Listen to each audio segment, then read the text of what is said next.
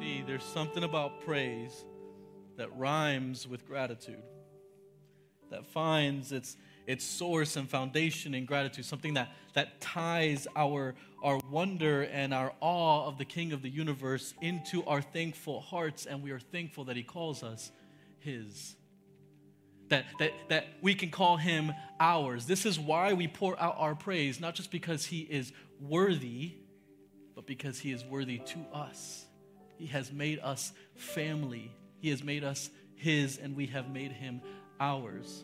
And so we pour out our praise to our King, to our Savior, to our, our Father, the God who keeps us, the God who saved us, the God who made us into family. Amen?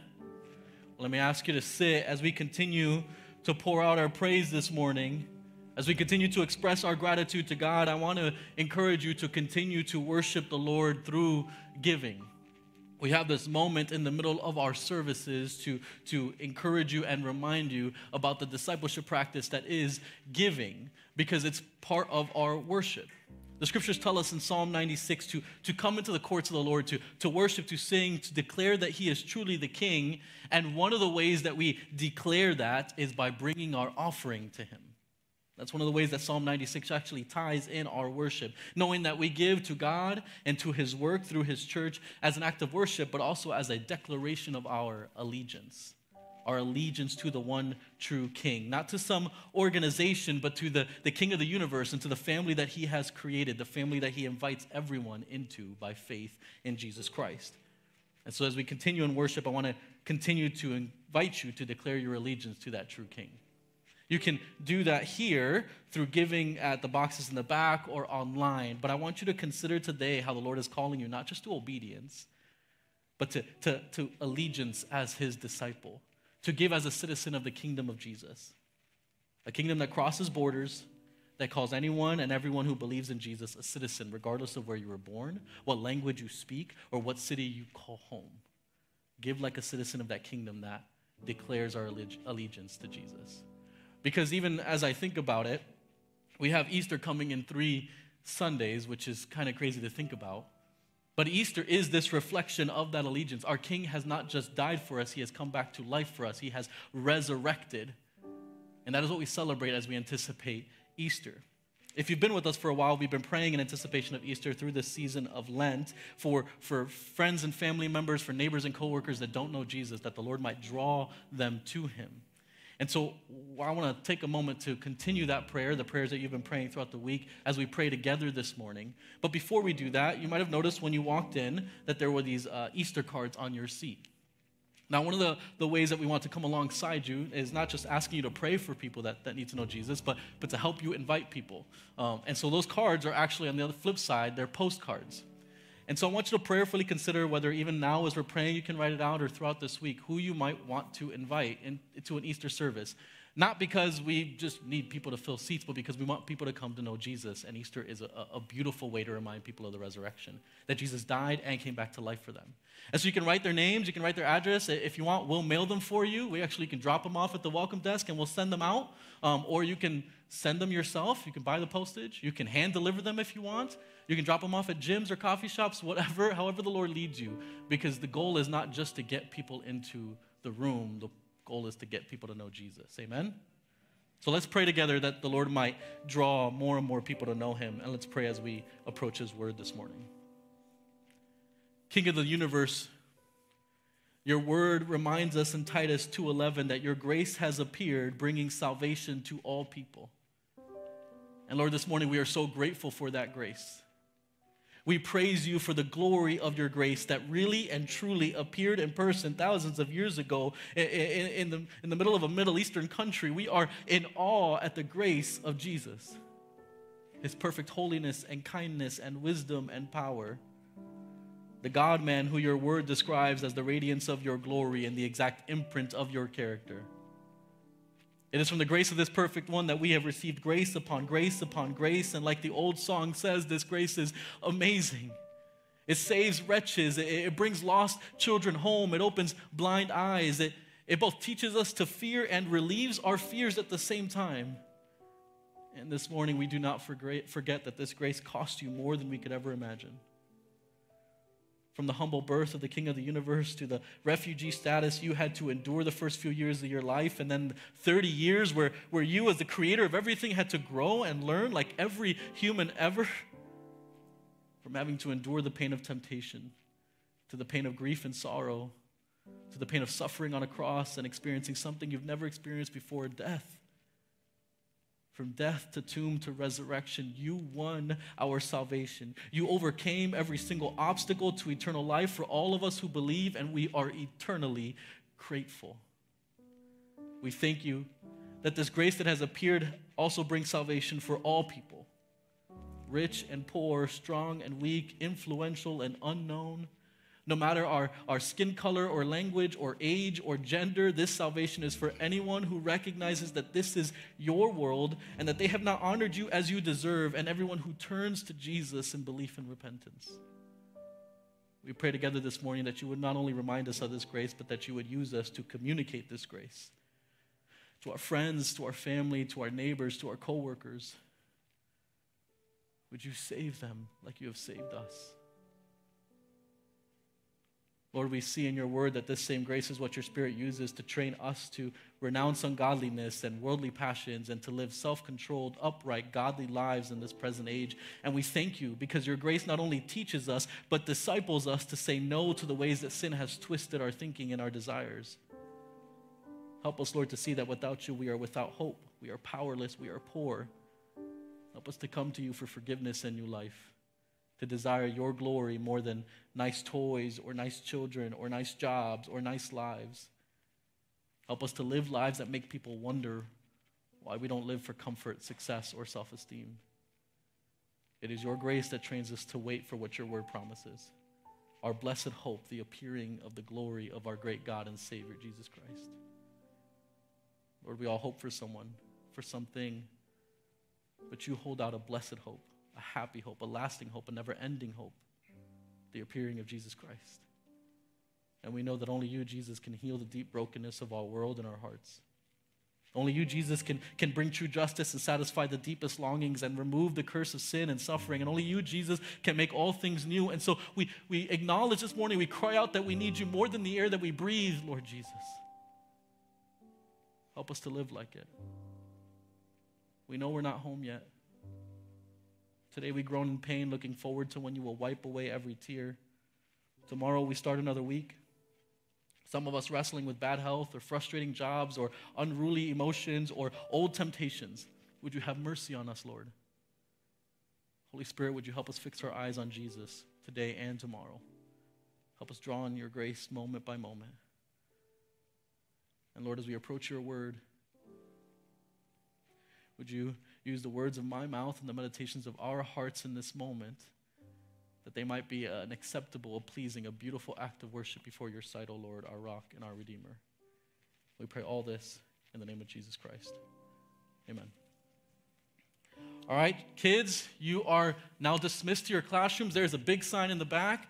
Um, we are so grateful for the chance to worship with you. Thank you for uh, raising the octave level in here as we were singing together.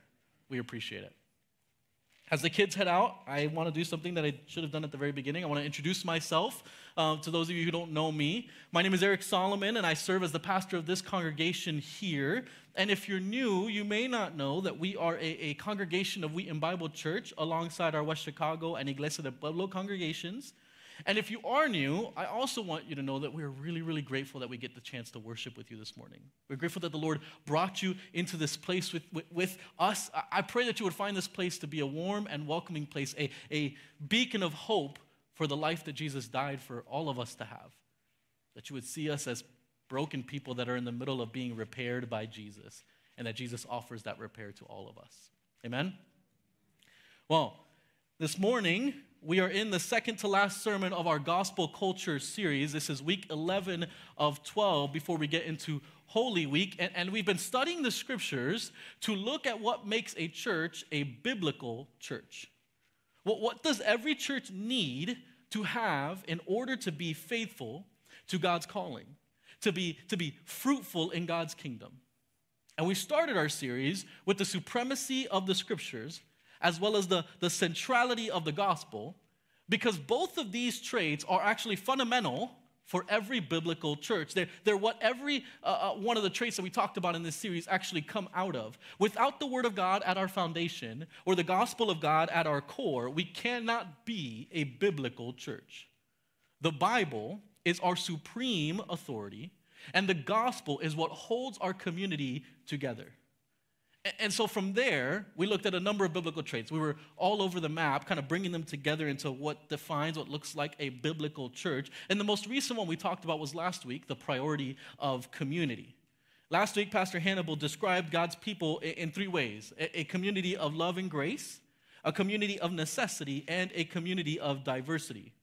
Marked by the love of Jesus and God's grace in the gospel, we are a family that needs one another and that reflects the beauty of the diversity that God created us with. And so this morning, I actually want us to zero in on that last reality for our 11th of our 12 traits that we are a community of diversity. Because this morning, I want to argue that God's people, according to the scriptures, are decidedly, emphatically, unquestionably marked by diversity, and it is good. Not by diversity as defined by our society, but as defined by God. This morning, the text that we're going to be in is Acts 2, verses 5 through 21. And so I want to invite you, as we read our text this morning, like we normally do, to stand as we read. Um, if you don't have a Bible, you can grab one from the cart in the back. You can also follow along behind me on the screens. And I want to ask you to do something a little bit different when we read the scriptures this morning. When we get to the last verse, I actually want us to read that verse together. So we're going to read verse 21. It's okay if you don't remember, I'll remind you when we get there. But let's listen to the words of God from Acts 2, starting at verse 5.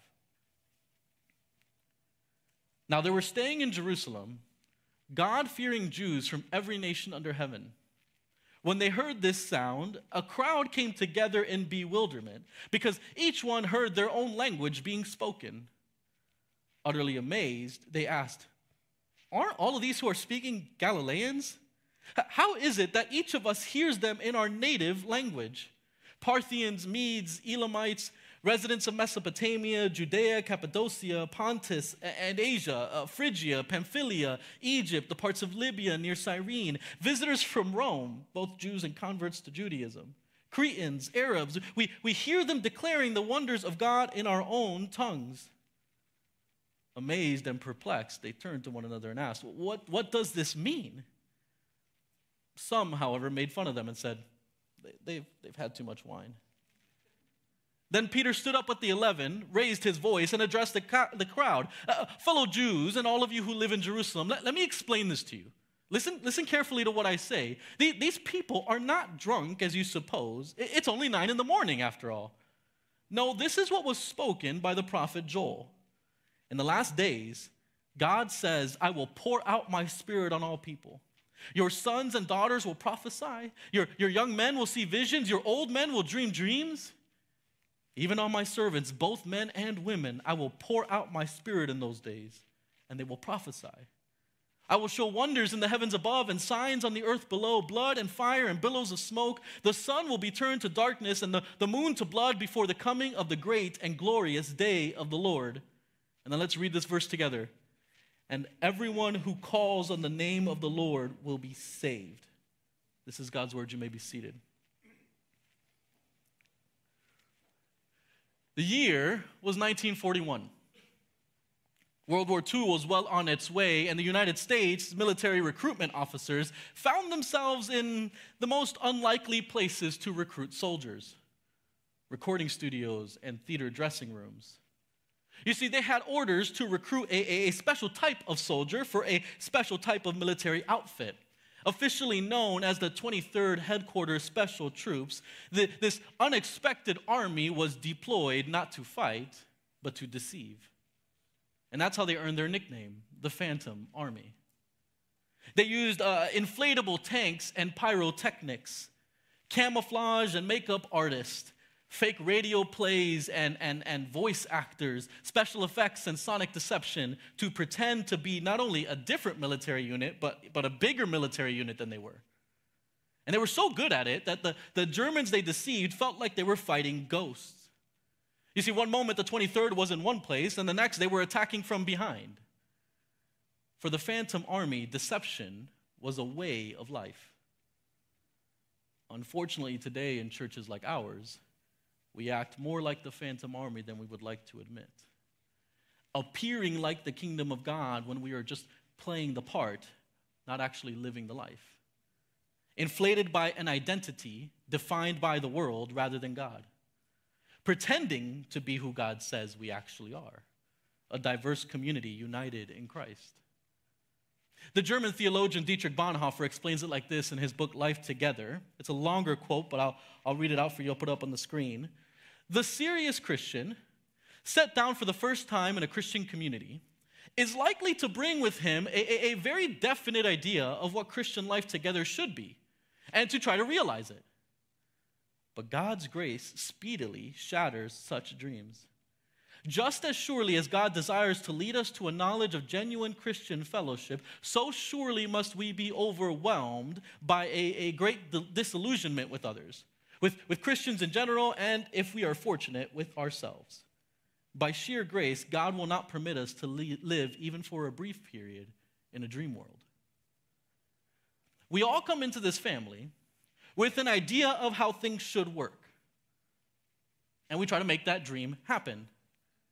But the grace of God breaks through those fantasies and leads us to true relationship, true community, true familia. And it means that we will be disillusioned, disappointed with our brothers and sisters in Christ and even ourselves because we are not the fantasy we hoped for. We are truly the kingdom of God. And God's kingdom is not a phantom army. God will not let us live in a dream world. He calls us to more. He calls us to, to better. He calls us to reality, the best kind of reality, a reality that He is reshaping by His gospel.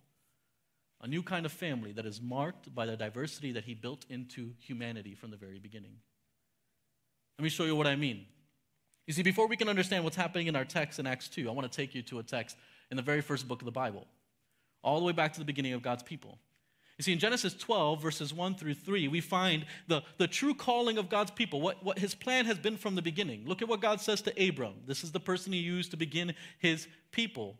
The text says this The Lord had said to Abram, Go from your country, your people, and your father's household to the land I will show you. I will make you into a great nation, and I will bless you. I will make your name great, and you will be a blessing. I will bless those who bless you, and whoever curses you, I will curse and all peoples on earth will be blessed through you. Did you catch that at the end of his promises? All peoples on earth will be blessed through you. Part of the promise that God makes to his people is that the blessing he gives them does not end with them, it does not stop at them. It continues through them to, to bless the whole world. God blesses his people so that his people can bless those who are not his people. And in that blessing, to draw them to him so that he might make them his people.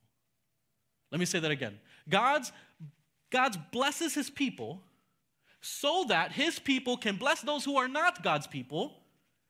And in that blessing, draw those people to God so that God might make them into his people. The true calling of God's people is not just to be hashtag blessed but to be blessed in order to bless. Not just to, to bless others that are like them, but to bless all peoples on earth. This has been the mission from the very beginning. And so, if this is the calling of God's people from the very beginning, now we can get to our text in Acts 2 to see what's actually going on. Here's what I, I want to show you from our text this morning, to invite you into, what I want to convince you of this morning from our text in Acts 2. God's people are different by design. Don't just accept it, be a part of it. What, what happens in Acts 2 is not an accident, it's not random chance, it's part of the plan. Not just that, that some people might be reached with the gospel, but all kinds of people young and old, male and female, black, brown, white, and everything in between. This is, this is something we can't just acknowledge in our heads or even just agree with in our hearts. It's something we have to participate in with our whole lives because diversity in God's kingdom is not just, is not just some affirmative action program. It's, it's not just the result of a bunch of diversity training. It, it is so much bigger than that. It goes so much deeper than that.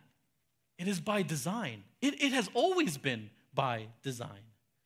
The problem is the sin messed with that design. And this is why God is at work, reversing what sin distorted. Because sin twists the beauty of diversity into the ugliness of division. And this is what we see all around us, isn't it? That uh, uh, people line up against each other based on the differences of, of, of gender or age or ethnicity or whatever other thing can divide us, uh, uh damaging each other because of the God given beauty of their differences and distorting diversity into division. God's people, we, we don't avoid difference. We don't ignore how He made us. No, God's people participate in God's work to change the ugliness of division into the beauty of diversity. And let me show you how Acts 2 shows us this. Because I, I really believe Acts 2 is this, this snapshot of how God is doing that through three reversals. Because God is reversing what sin has distorted. These are the three reversals that I, I, I, point out of our text the reversal of the tower, the reversal of the garden, and the reversal of the kingdom. God is working to unite us in Christ and shine the gospel through our differences in a world changing, hard to understand, but beautiful to behold sort of way. In and among his people who not only accept God's design of difference, but participate in it. Reversing the tower, reversing the garden, and reversing the kingdom. Let me start with our first reversal by looking at our text in verse 5. Let me show you what I mean. They were staying in Jerusalem, God fearing Jews from every nation under heaven. And when they heard this sound, a crowd came together in bewilderment because each one heard their own language being spoken. They were amazed. They asked, Aren't all those people who are, who are talking, aren't they Galileans? How is it that each of us actually hears them in our own native language? Well, if you're not sure what's happening in this scene, let me catch you up to, to what's happening here as Luke testifies to the beginnings of the early church. Jesus has, has come back to life and has commissioned his disciples to be his witnesses in Jerusalem all the way to the ends of the earth. And before Jesus leaves, he reminds them of the promise that he made to them. He commands them to wait for that promise, to, to wait for the, the Holy Spirit to come and to empower them to be his witnesses. Then Jesus ascends into heaven and they wait. It's not long before Jesus actually makes good on his promise. And the Holy Spirit then fills every single disciple to do what Jesus commanded them to do. But, but this experience that they had was not private and it did not stay quiet. The city was shook. A, a, a, crowd started to gather to figure out what in the world was happening. A crowd of people from all nations, the text says, every nation under heaven. And so as they approach ground zero, they find something they didn't expect, something that uh, confused them. So the text says that they, they, they found a group of Galileans and they're a little bit perplexed about this. Right, Galileans are this uneducated group, and now they're speaking multiple languages in a, in a city languages that represented everyone in the crowd, and were now making a scene in this city. And so, as the crowd presses in, we get to some clarity as to what Luke means when he writes that every nation under heaven was represented, right? Aren't, aren't all of these who are speaking Galileans, how, does, how, how are each of us hearing them in our own native language? And so, Luke starts to list everybody who was there Parthians, Medes, Elamites, Mesopotamia, Judea, Cappadocia, Pontus, Asia, Phrygia, Pamphylia, Egypt, and the parts of Libya near Cyrene, Rome, Cretans, Arabs, and yes, I practiced that a lot this week. We hear them declaring the wonders of God in our own tongues. What in the world does this mean? Some of them start to make fun of them because they're so confused. They've had too much to drink.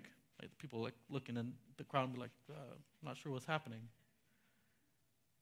What's going on, though, isn't just some party trick that's happening in front of them. The mission of witness is front and center, and this is why the, the text says that they're not just talking or just to talk, they are declaring the wonders of God in all these different languages. And it leads some of them to ask, what in, this, what in the world could this mean? Some of them dismissing it as a party gone wrong. Half serious, half joking maybe, some of the crowd is, is too quick to look away as if something earth shattering isn't happening right before them. But as we watch in this scene, I don't want us to look away too quickly, to be deceived by appearances. You see, there's something much deeper going on in this text. I want you to notice that the text is spend, spending most of the time explaining that the Spirit of God comes down on these men and, united in their mission given by Jesus, They start living on mission for Jesus. God uses the languages of this people from all over the world to testify through his people of his wonders. Not just party tricks, but wonders of his gospel. The description of who was there is not accidental. You see, if you map out that long list of hard to pronounce places, you, you actually uh, get a comprehensive uh, uh, east to west, north to south, even including some islands, map of the known world at the time of writing. You see, from the early days of his church, God is fulfilling the calling he gave to his people way back in Genesis 12 that they might bless all peoples on earth through the witness of his people. But God is not just fulfilling a promise that he made in Genesis 12 here. I, I, might I submit to you that he's also reversing the curse of sin. And I want to show you why I call this part reversing the tower. If you want to keep your, your, your place in Acts 2, you can turn back in your Bibles to Genesis 11 because I want to tell you the story of how we got all these languages in the first place. In Genesis 11, starting in verse 1, the text tells us this The whole world had one language and a common speech. As people moved eastward, they found a plain in Shinar and settled there. And they said to each other, Come, let's make bricks and bake them thoroughly. They used brick instead of stone and tar for mortar. Then they said, Come, let us build ourselves a city with a tower that reaches to the heavens, so that we may make a name for ourselves. Otherwise, we're going to be scattered over the face of the whole earth. Chapters after the garden, when God made everything right, and then a little while later everything went wrong, we pan out and we see a world united by language. But that unity was not actually a good unity. It was a twisted unity that ended up being marked by pride and rebellion because they, they start using new technology, the brick, and God's image bearers decide to, to stamp the world with their distorted image and build a tower that would reach up and touch God so that they could be self determining, so that they could make a name for themselves, captains of their souls, masters of their own fate. Now, this wasn't the first time humanity tried to climb into God's throne, but this was the first time they had done it together in a concentrated effort. Keep reading, verse 5. The Lord came down to see the city and the tower that the people were building. The Lord said, If as one people speaking the same language they have begun to do this, then nothing they plan to do will be impossible for them. Come, let us go down and confuse their language so that they won't understand each other. So the Lord scattered them from there over all the earth, and they stopped building the city. Now, as you read the story, there's actually a little humor here because they're trying to reach God and get all uh, big and tough, and God has to come all the way down to see their tiny little tower. You see, sin not only distorts our view of God and of ourselves, it also distorts our view of reality. Objects in the mirror are closer than they appear. Sin makes us think we are bigger than we actually are, closer to being like God than we actually are. But the rebellion of Genesis 11 is not something to turn our noses at, something that can be ignored, something that can be dismissed as insignificant, even. You see, God comes down and He sees in their twisted unity, and in His mercy, He disrupts their languages. He spreads them all over creation with different languages because He is effectively shutting down their rebellious project, keeping them from distorting themselves even further as they try to dethrone Him and rename heaven for themselves. And the story ends with these words. That is why it was called Babel, because there the Lord confused the language of the whole world. From there, the Lord scattered them over the face of the whole earth. At the tower of humanity's deception, God mercifully confuses our, our languages to keep us from destroying ourselves. And at the beginning of Jesus' church, God graciously communicates in every language, uniting us, not because we speak the same language, but because we speak of and believe in the same Jesus. I want you to notice in our text in Acts 2 that God does not change back language to pre Tower of Babel days. No, he reverses the tower by taking what the tower represented, humanity united against God, and flipping it on his head. Humanity now united by God in Christ, reflecting God in all of our glorious difference. God's people are different by design because God's design of difference brings him glory because he is at work reversing the damage and distortion of sin, making everything new, starting with this, his family. And to be part of his family, like Hannibal said last week, to be part of this community, we don't need to be uniform, but we do need to be united. United in Christ, even in our differences. Because God's design of difference brings him glory. Don't just accept it, be a part of it. The Lord is reversing the ugliness of division into the beauty of diversity. And he starts with ethnicity represented here through language, but he doesn't stop there.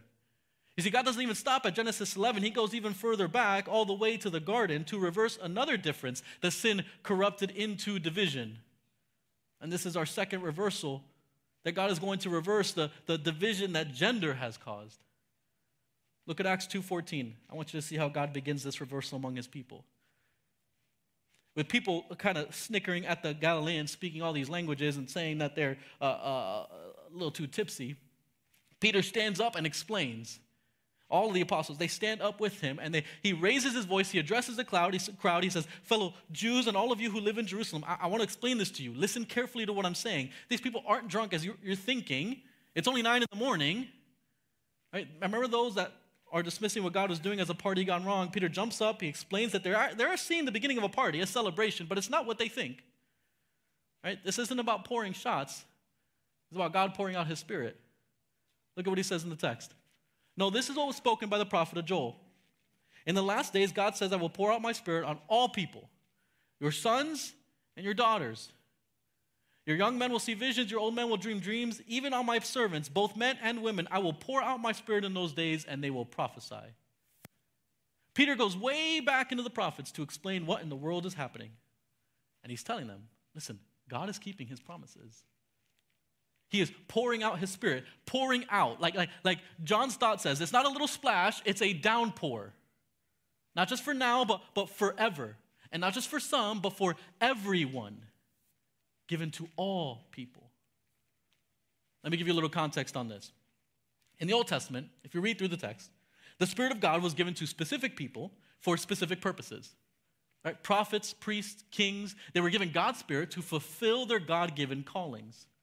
Women like Deborah and men like Elijah were empowered and driven by the Spirit of God to speak and act on God's behalf. But the prophecy of Joel looks forward to a day when the Spirit of God would not be given just to a select few, but to all. Not just to some men and women, but to all men and women, so that all of God's people would speak and act as God's witnesses. And in doing this, God is reversing what sin did in the garden. So let me take you back to why I'm saying it like that. All the way back to the garden in Genesis. Keep your hand in Acts 2, we'll be back here. But you can jump back to Genesis 3:16. And I want to kind of set you up with the context of what we're about to experience. Right? We, we, we stumble into the scene as God is explaining the punishment that, that the humans that have brought on all of humanity through their rebellion. You see, God made everything and everyone good. And He gave humanity everything, even Himself everything except for one thing the tree of the knowledge of good and evil. And he commanded them not to eat from it. He warned them that when they ate from it, they would die. And yet the humans reached out and grabbed for what was not theirs. Not only disobeying God, but, but distrusting Him, believing an enemy and the lies they were fed about their Creator that made Him look more like a monster than the friend that they had come to know. But when the dust settled, it was the humans who felt a lot more like monsters, trying to hide from God and cover themselves in their nakedness. By the time God found them, they were already acting like monsters, blaming others for their rebellion. And so, God, in His justice, laced with His mercy, punishes their rebellion.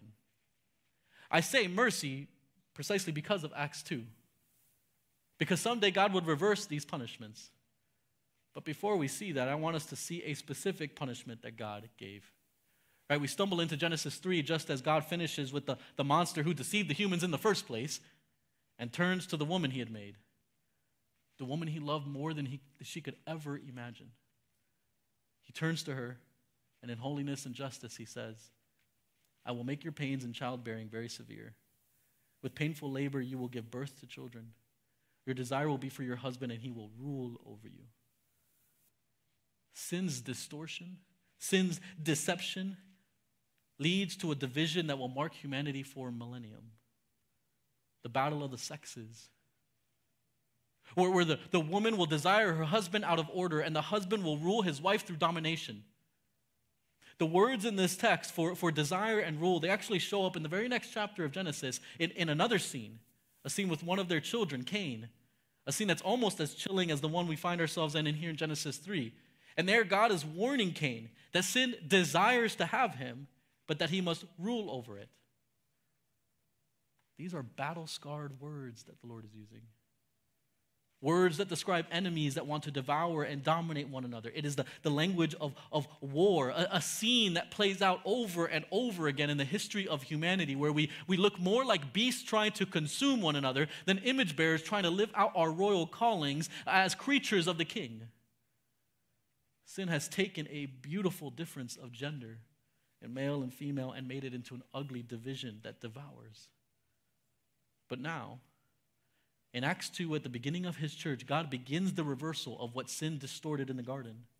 God begins to transform the relationships where men and women want to devour and dominate each other into a community where, where men and women instead receive the overwhelming generosity of God as He pours out His Spirit on everyone. Where men and women speak as His witnesses. No longer face to face, locked in conflict, but side by side, led by the Spirit, witnessing to the good news of God's reversal in Christ. You see, sin does not get the last deceptive word in this story. The truth of God broke out of the grave and holds up a cross that looks like defeat, but is actually freedom marked by love. This truth that paints the people of God with the beauty of diversity, not just of ethnicity, but of gender, where both men and women are leveled at the cross in need of a Savior and empowered to witness. Different, but together for His glory. Because God's people are different by design. There is a, a unique beauty in the design of God. Male and female, He created them. And it was not just good, it was very good. Until sin made it not good. Deceived us into thinking that our maleness and femaleness was not good.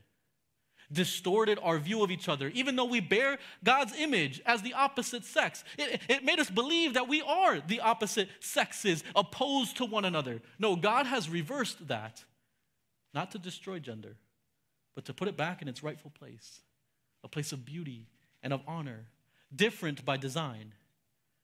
God's people don't just accept this as true. No, we are part of what God is doing in reversing the garden and the division that sin tried to cultivate between men and women. The beauty of diversity among God's people shines brightly as men and women live into who God has made us to be, how God made us to be. But God's reversals in Acts 2 don't just stop even at gender. They begin with ethnicity, they continue into gender, but the text points out one more reversal that I want to get to.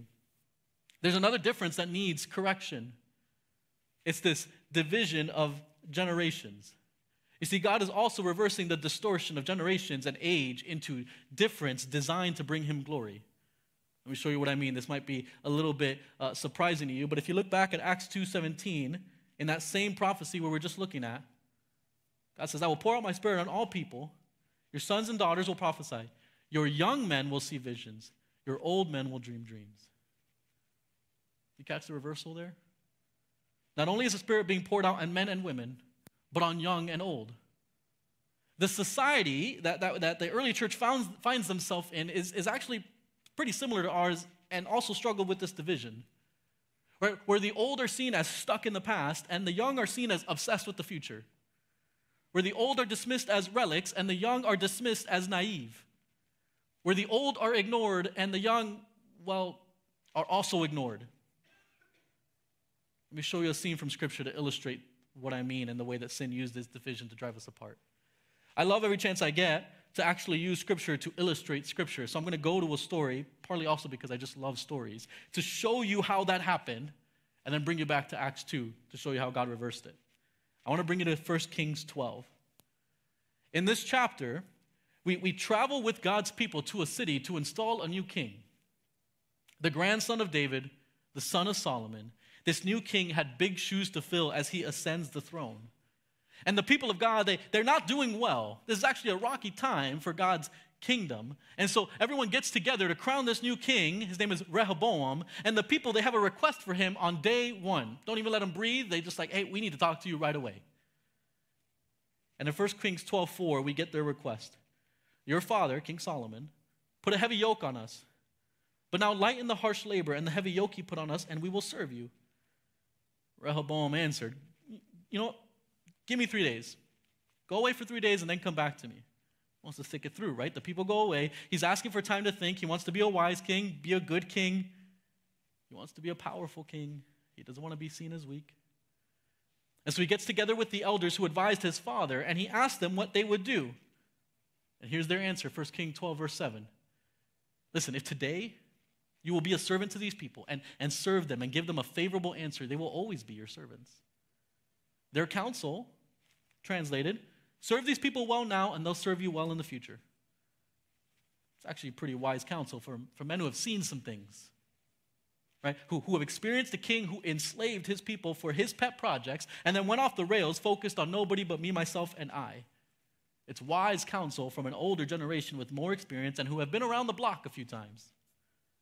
And yet, the division of generations rears its ugly head even in this story, and the text paints a dark picture of the future of this kingdom. Because Rehoboam, verse 8, rejected the advice that the elders gave him and consulted the young men who had grown up with him and were serving him. The new king rejects the counsel of an older generation, and instead of looking back at those who came before, he looks side to side at those who, who have been riding with him since childhood. The problem is here is that they don't know much more than he does. And so he asks them what to do. Here's their answer. They say, Tell them, my little finger is thicker than my father's waist. This is like ancient trash talk. My father laid on you a heavy yoke. I will make it even heavier. My father scourged you with whips. I will scourge you with scorpions. Let me translate that. Rehoboam boys, they're sitting in the war room with him. They're scheming about what to do now that their, their, their guy is in power. And when he asks their advice, their eyes light up. And they tell him, Bro, this is your chance to flex. Tell them exactly what will happen to anyone who gets in your way. This is the battle of the generations. Guess who wins? Nobody. The text explains that when the three days are up, all of Israel comes back to hear what the new king has to say, and the foolishness of the younger generation drowns out the voice of wisdom of an older generation, and the king answers the people harshly. The text says he rejects the advice given him by the elders and he follows the advice of the young men. He rejects wisdom and he follows foolishness, and the entire king, kingdom then suffers for it. If you keep reading the, the history of God's people, it only goes from bad to worse.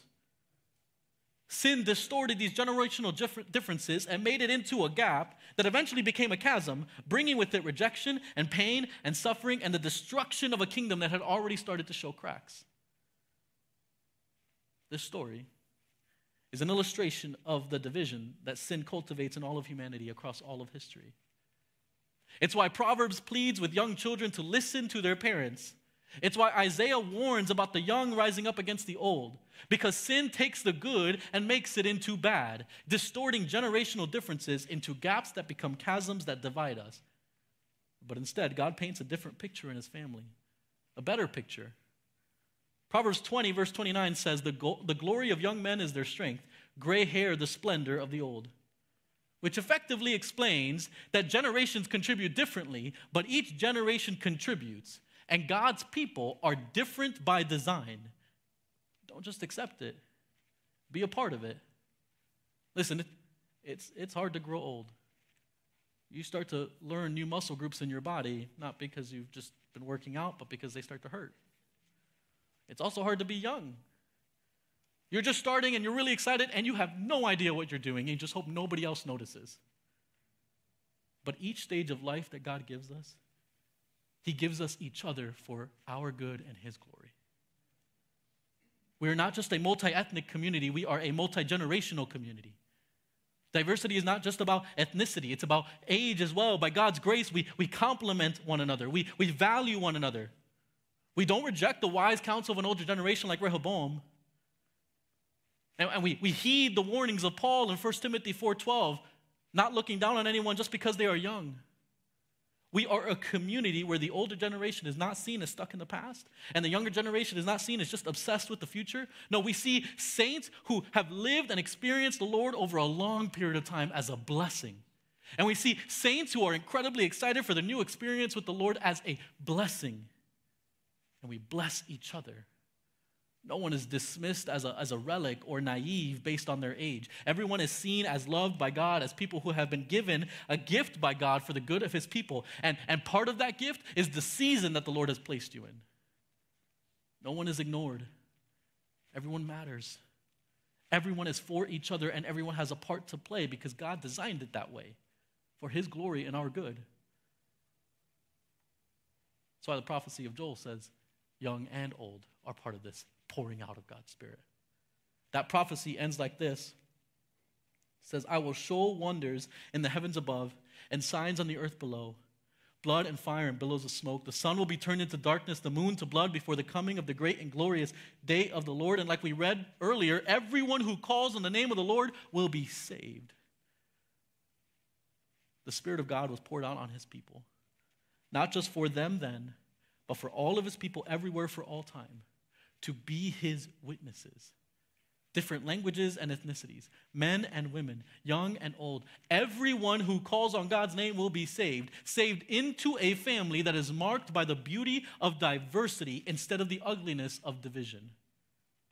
God's people are different by design. Don't just accept it, be a part of it, enjoy it, cultivate it, Reject anything that tries to reintroduce the division of sin distorted differences. See the way that God made each of, each of us as beautiful and reflective of his image. See in this community how God has put us together, not just across history and geography, but here and now in this particular community, and see how we reflect his beauty better together than apart. This is his design young and old men and women, we reflect God's future kingdom here and now. Different ethnicities, different languages, different skin colors. We glorify God when we work alongside Him to reverse what sin used to divide and put the beauty of diversity on full display for all to see. So that people might see that what used to divide us can actually be united in Christ. Do you know what kind of witness it is, especially here and now, of a community of, of this many different people from different walks of life with different opinions about a bunch of different things being united in Christ? Like, this is a miracle. I, I, I need you to, if you've been on any social media, this is a miracle. That God has kept us together. And God has used us to witness to his glorious reversals of what sin has tried to divide we can together be who God made us to be. Not eliminating differences, but glorifying God in all of our differences together. That we have been given to each other in our differences for our good and His glory. Would you pray with me as we continue to live into this difficult reality together?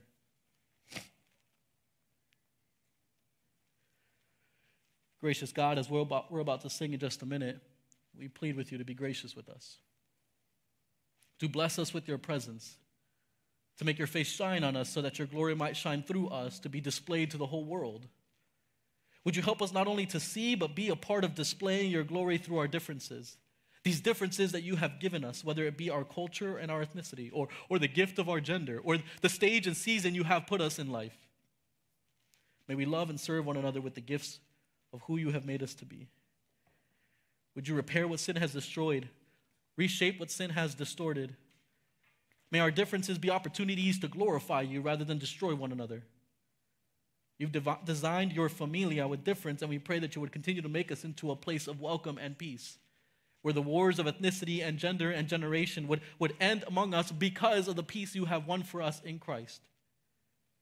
May we reflect the diversity of our community, not like the world does, but in an upside down, countercultural, kingdom sort of way, united in Christ, and yet not uniform. And yet, our differences shining brightly in our church family to bring you glory and working together for the good of others. We entrust ourselves to you, Lord, because even as I talk about this, I know this is not easy work. I know this is not safe work, but I also know that this is the good work of your kingdom, bringing together what used to be at war and reshaping it with the peace of Christ. We pray all these things in the name of Jesus.